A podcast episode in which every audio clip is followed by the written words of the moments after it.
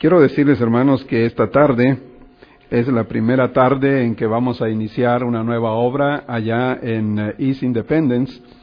Y si alguna familia, alguna persona tiene la oportunidad de acompañarnos, estamos con eh, este plan, esta oportunidad que Dios nos ha presentado para comenzar esta obra en East Independence y estaremos reuniéndonos a partir de este domingo, todos los domingos en la tarde, a las 5 de la tarde. En el boletín que ustedes recibieron está la dirección de esta iglesia en East Independence. Ah, son aproximadamente unas 25 minutos de aquí. Ah, así que si en algún momento ustedes no pudieran venir en el servicio de la mañana y quisieran acompañarnos en el servicio de la tarde, vamos a estar teniendo ese servicio allá en aquel lugar todos los domingos a las 5 de la tarde. Habiendo dicho eso, hermanos, vamos a proceder a meditar en la palabra del Señor y vamos a hacerlo, hermanos, primeramente con un texto de la Biblia y el tema de esta mañana yo la he puesto, ¿podemos saber que Dios existe? Es una pregunta, pero pudiera ser una afirmación. El necio dice en su corazón, no hay Dios. Pero la persona que afirma que no hay Dios, no puede probar de ninguna manera que Dios no existe. Quizás tenga motivos para negar la existencia de Dios. Es posible que la persona haya sufrido un trauma, es posible que la persona esté enojada con Dios. Es posible que la persona quiera justificar alguna actitud incorrecta o tenga diferentes otros motivos, pero vivirá su vida negando la existencia de Dios. ¿Y cuáles son las implicaciones en la vida de una persona? ¿Cuáles son las consecuencias cuando una persona niega la existencia de Dios? Bueno, para que una persona pueda vivir, hacemos la pregunta, ¿puede el hombre vivir sin Dios?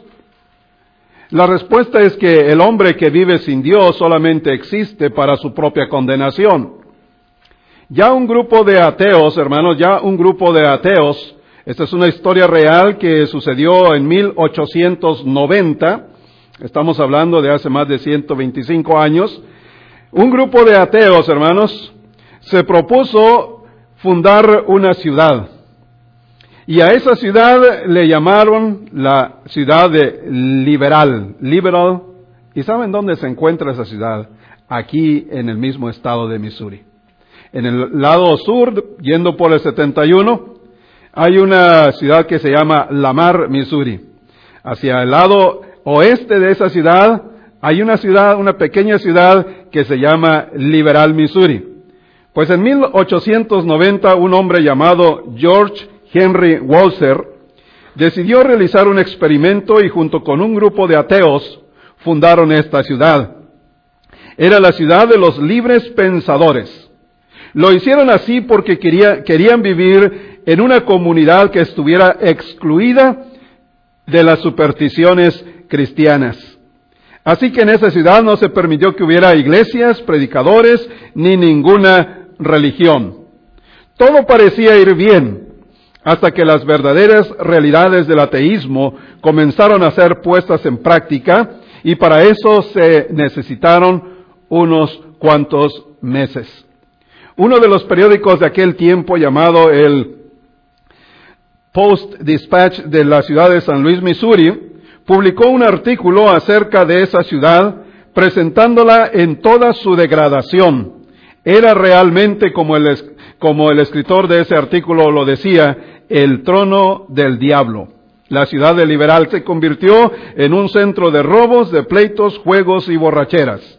Incluso uno de los mismos personas que vivían en esa ciudad admitió que un incrédulo rodeado de cristianos puede ser soportable, pero una ciudad de ateos es demasiado horrible para ver. ¿Podemos saber que Dios existe? Es la pregunta de esta mañana. ¿Podemos saber que Dios existe? Claro que sí. Podemos saber que Dios existe. Y esta mañana, hermanos, me propongo compartir dos argumentos que nos dan las evidencias y que nos muestran y nos llevan a una indubitable conclusión de que Dios verdaderamente existe. Dios es. El primer argumento que yo quiero mencionar esta mañana es el argumento de causa y efecto. Causa y efecto. Y el segundo argumento que quiero compartir con ustedes esta mañana y que lo analicemos bíblicamente es el argumento del orden, diseño y propósito. Causa y efecto. ¿Qué dice la palabra del Señor en Romanos capítulo 1 y versículo 20? Dice que desde la creación del mundo, las cualidades invisibles de Dios, es decir, su eterno poder y su naturaleza divina, se perciben claramente a través de lo que Él creó, de modo que nadie tiene excusa. Y en Hechos capítulo 14, versículo 17 dice que Dios no ha dejado de dar testimonio de sí mismo, haciendo el bien, dándoles lluvias del cielo y estaciones fructíferas, proporcionándoles comida y alegría de corazón. Miren, esto dice la palabra del Señor. Pero el argumento de la causa y el efecto dice exactamente algo muy parecido. Todo lo que existe es un efecto producido por una causa primera. Escuchen esa afirmación. Es una afirmación, digamos, lógica, razonable, entendible y sustentable por la misma palabra de Dios. Todo lo que existe es un efecto producido por una causa primera. Debe de haber una causa que origina los efectos que nosotros estamos viendo cuando miramos, por ejemplo, la creación cuando miramos todo lo que está a nuestro alrededor, cuando percibimos la naturaleza de las cosas que hay a nuestro alrededor, cuando apreciamos la lluvia del cielo, las estaciones fructíferas, la comida y la alegría de corazón, no queda dudas. Hay una causa primera que ha hecho posible todas estas cosas que nosotros estamos viendo. El apóstol Pablo afirma que todas las cosas existentes en el presente dan testimonio de la existencia de un creador, una causa primera. Y a través de todo lo que nosotros vemos alrededor nuestro, podemos ir y más adelante viendo al causante de todas estas cosas que nosotros como cristianos le llamamos nuestro creador, el Padre nuestro. Le llamamos nuestro Dios, cada efecto, hermanos, que nosotros vemos a nuestro alrededor, cada efecto debe tener una causa y esta causa debe ser adecuada. Por ejemplo, cuando yo tengo este objeto aquí y de pronto se moviera este objeto hacia otro lugar, por ejemplo, de aquí a aquí, yo no puedo decir que el movimiento de este objeto la provocó una mosca, porque en mi lógica y en mi razonamiento, esa mosca no tiene suficiente fuerza para mover este objeto. Mucho menos si pongo este otro libro aquí y yo digo se desplazó de este punto a este punto y lo hizo una mosca. ¿Sería razonable eso? ¿Sería algo que tiene sentido, tiene lógica? No. La causa debe ser mayor que el efecto que se produce. Debe ser una persona con mayor fuerza o una entidad más fuerte que pueda mover este libro de un lado a otro.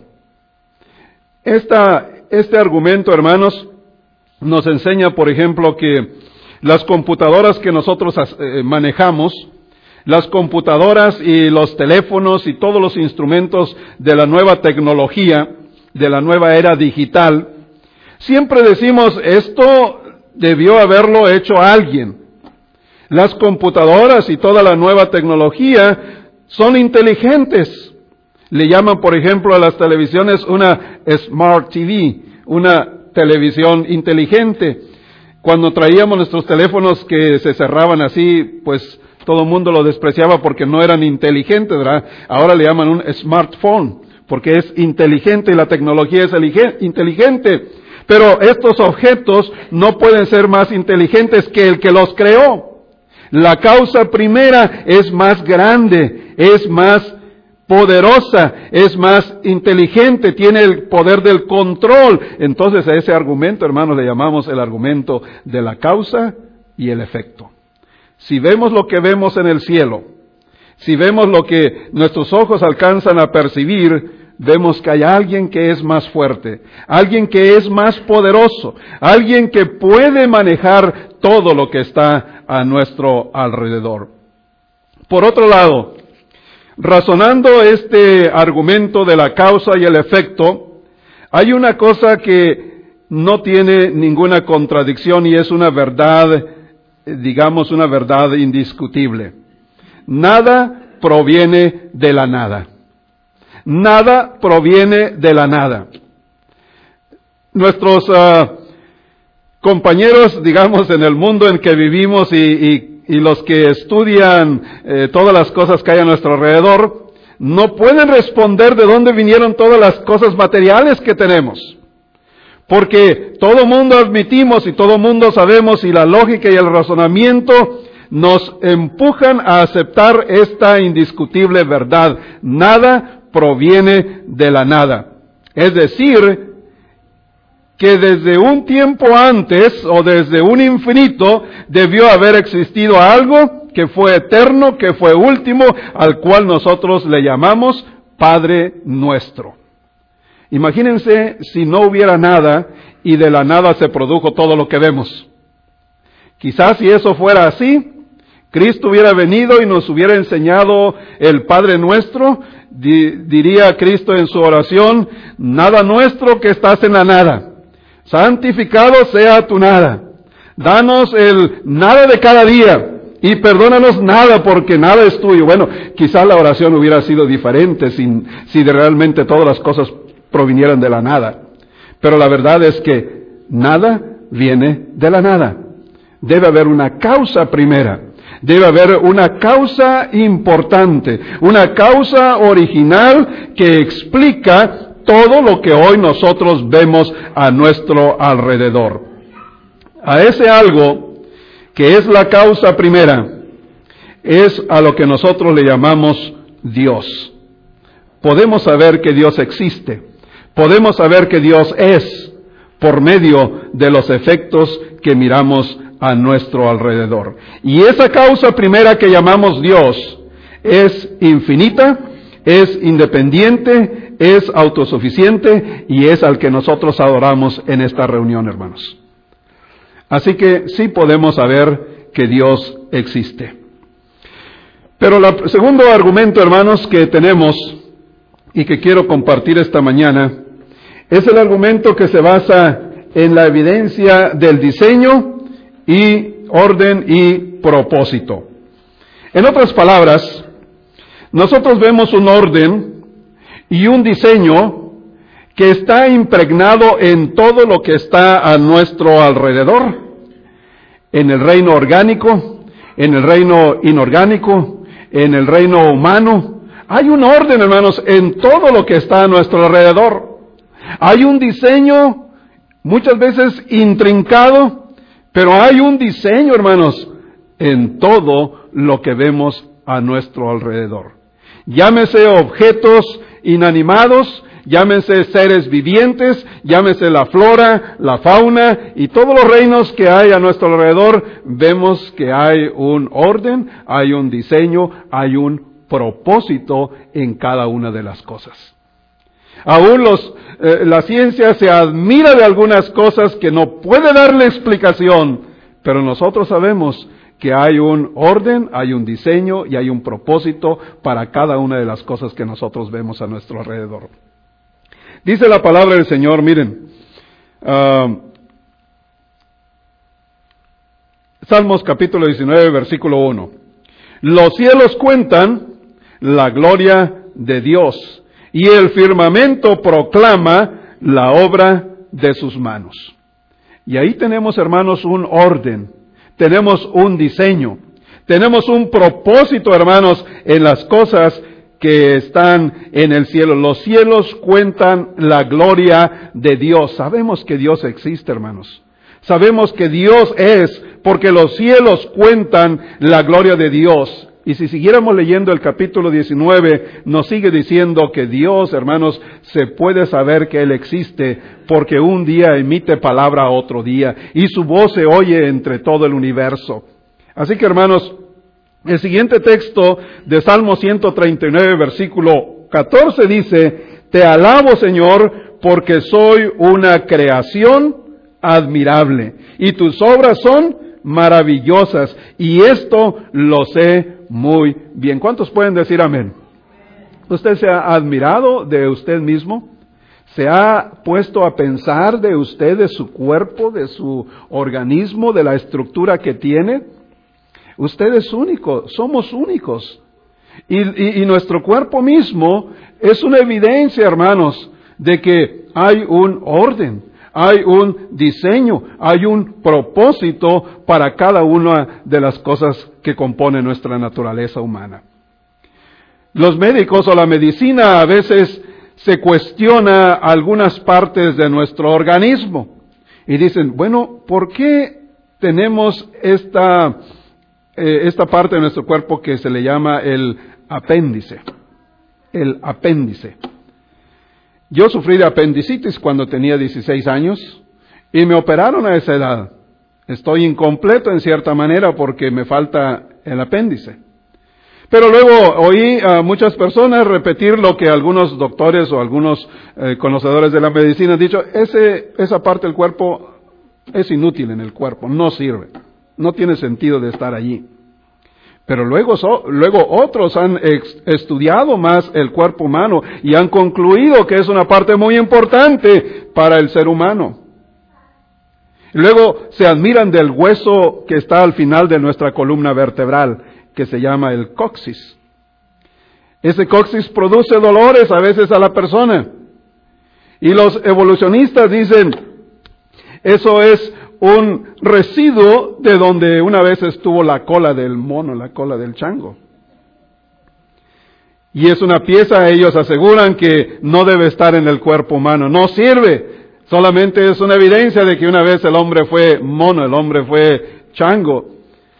Pero se ha descubierto, ¿verdad?, que si esa pieza de nuestro eh, sistema óseo no estuviera, sufriéramos mucho más de lo que nos hace sufrir quizás el coxis en este mismo momento. Pero todo, hermanos, lo que hay a nuestro alrededor y lo que es nuestra propia naturaleza dan testimonio de que hay un Dios que hizo estas cosas, le puso orden, puso diseño y le dio un propósito para cada una de estas cosas. Incluso los pelos que crecen en la nariz, los pelos que crecen en el oído, la cerilla que no nos gusta porque está muy amargosa, bueno, cuando la hemos probado. Todo eso eh, pensamos que no tiene ningún sentido, pero todo tiene un orden, tiene un diseño, tiene un propósito porque hay alguien que con una inteligencia suprema hizo todas esas cosas. Y por si eso fuera poco, dice Job en el capítulo 12, versículo 7 al 9, pero pregúntale a, los animales, claro que los animales si les preguntamos no van a poder decirnos, ¿verdad? Pero es una manera de decirnos, observa a los animales. Pregunta a los animales y ellos te darán una lección. Pregunta a las aves del cielo y ellas te lo contarán. Habla con la tierra y ella te enseñará. Con los peces del mar y te lo harán saber. ¿Quién de todos ellos no sabe que la mano del Señor ha hecho todo esto? Miren lo que dice la Biblia. Pregúntale a los animales. Si no crees que Dios existe, pregúntale a los animales. Pregúntale a los peces. Pregúntale a las aves. Pregúntale a la tierra misma. Haz esas preguntas y vas a darte cuenta que hay un Dios. El único que no encuentra a Dios es aquel que no quiere reconocerlo o aquel que no quiere encontrarlo. Es como un, ladrón, nunca va a encontrar un policía mientras está robando. Bueno, a veces sí lo encuentran, lo encontraron más bien. Pero un policía, o más bien un, ladrón nunca va a encontrar, aquí no hay policía, voy a robar. Pero el único que no puede encontrar a Dios es aquel que se resiste a creer que Dios es. Hay, varios, eh, hay varias personas que han dado testimonio de la existencia de Dios y de lo que vemos en el orden, en el diseño y en el propósito. Por ejemplo, uno de los grandes filósofos de la antigüedad dijo, este se llamaba Platón, ustedes han oído de este gran filósofo de la antigüedad, dijo, la tierra, el sol, las estrellas, el universo mismo y la encantadora variedad de las estaciones demuestran la existencia de una divinidad. Otro de los grandes físicos matemáticos del siglo XVII, llamado Isaac Newton, dijo, la existencia de un ser dotado de inteligencia y sabiduría es una inferencia necesaria en el estudio de la mecánica celeste. Todo lo que los científicos o los científicos que quieren encontrar a Dios realmente lo pueden encontrar.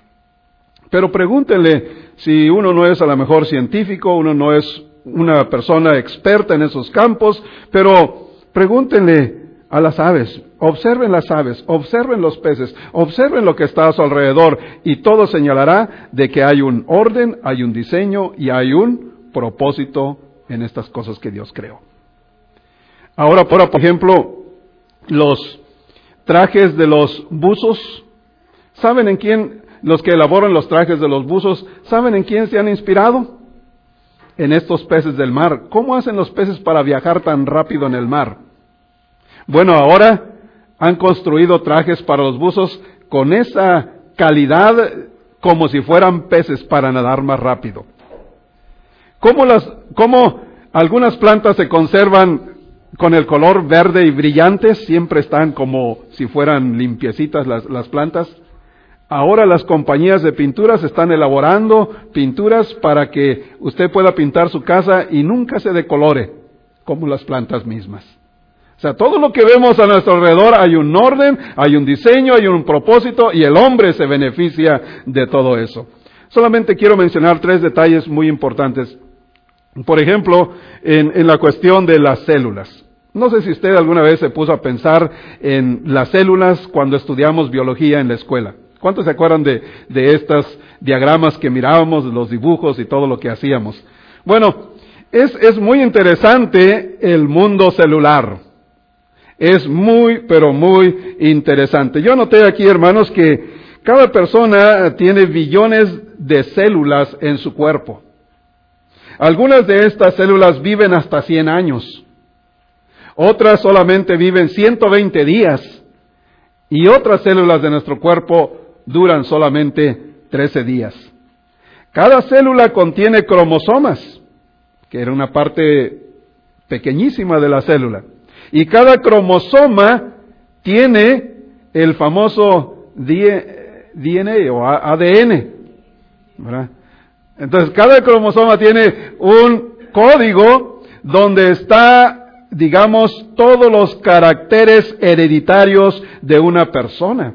El color de los ojos, la altura, la contextura, el color de la piel, etcétera, etcétera. Y así ha estado desde la creación del hombre. ¿Se puede esto atribuir a un simple azar de la vida? No lo creo. Sabemos que Dios existe, porque hay orden, hay diseño y hay propósito en todo lo que vemos. Este, este pajarito que se llama eh, la golondrina ártica, sorprende mucho a los científicos. La National Geographic le llama es un misterio. Porque esta avecita que vive por allá por el lado norte del estado de Massachusetts, cuando llega el tiempo de emigrar, vuelan en dirección a España y a África y luego llegan hasta el lado de la Antártida en el sur, en el polo sur de este planeta. Y recorren un viaje de casi 35 mil kilómetros.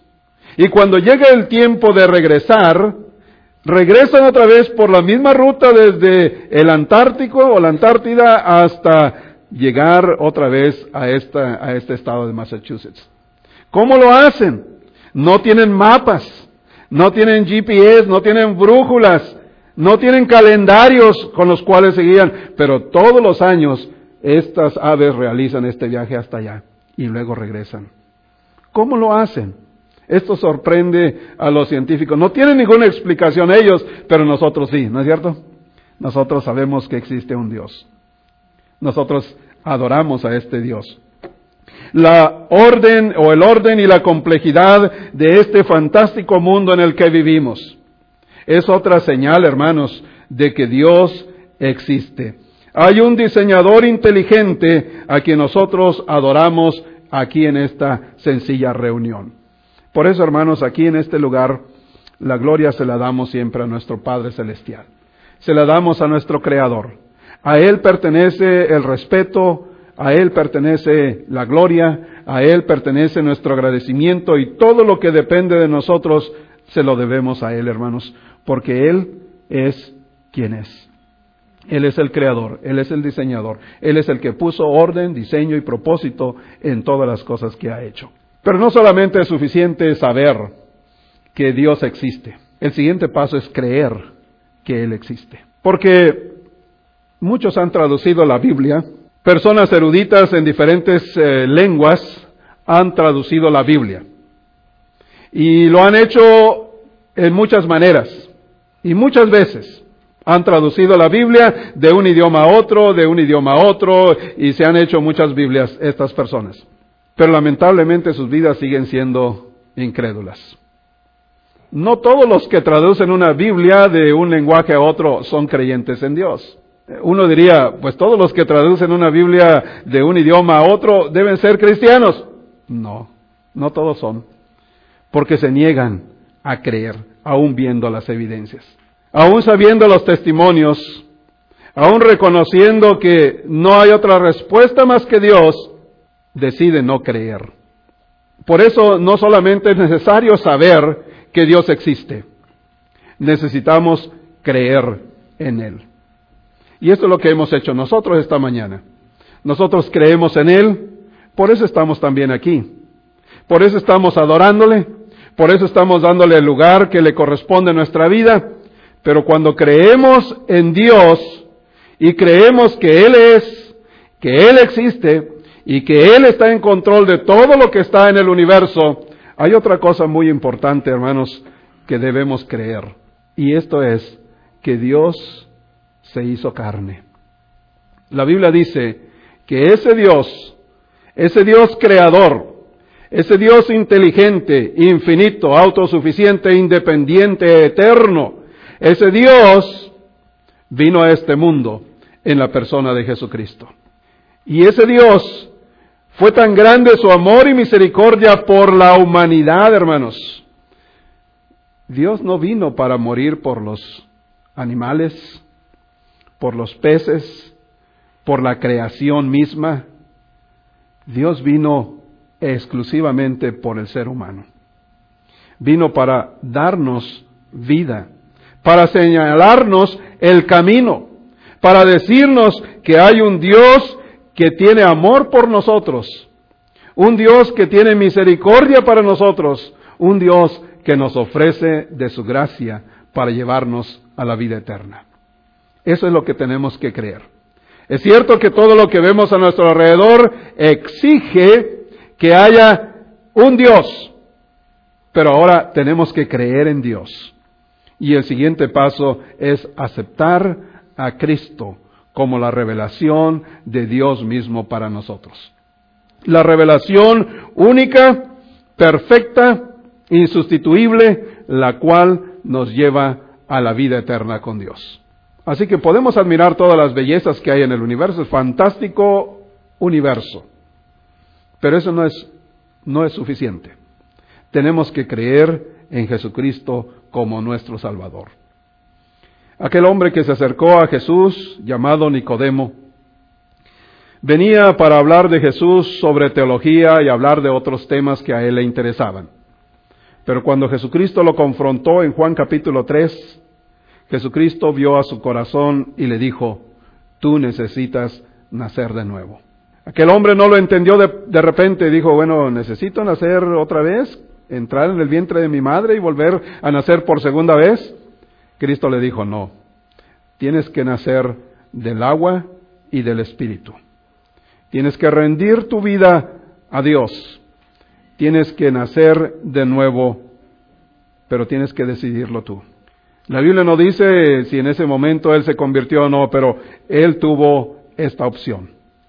Nosotros también, hermanos, esta mañana hemos visto que no hay otra explicación, hermanos, más que hay un Dios, hay un creador, hay un diseñador, hay una mente, hay una causa primera de todo lo que nosotros somos, de todo lo que nosotros vemos. Pero eso no es suficiente. Él se reveló a través de Jesucristo. ¿Quién quiere creer esta mañana? Es la decisión suya. ¿Cree usted en Él? Gloria a Dios por ello. ¿Le falta creer? ¿Tiene preguntas? Dios tiene respuestas. Vamos a cantar un himno esta mañana y si usted quiere entregar su vida al Señor, este es el tiempo de decir yo quiero entregar mi vida al Señor esta mañana. Nos ponemos en pie y cantamos este coro, este himno que dice por ti y por mí.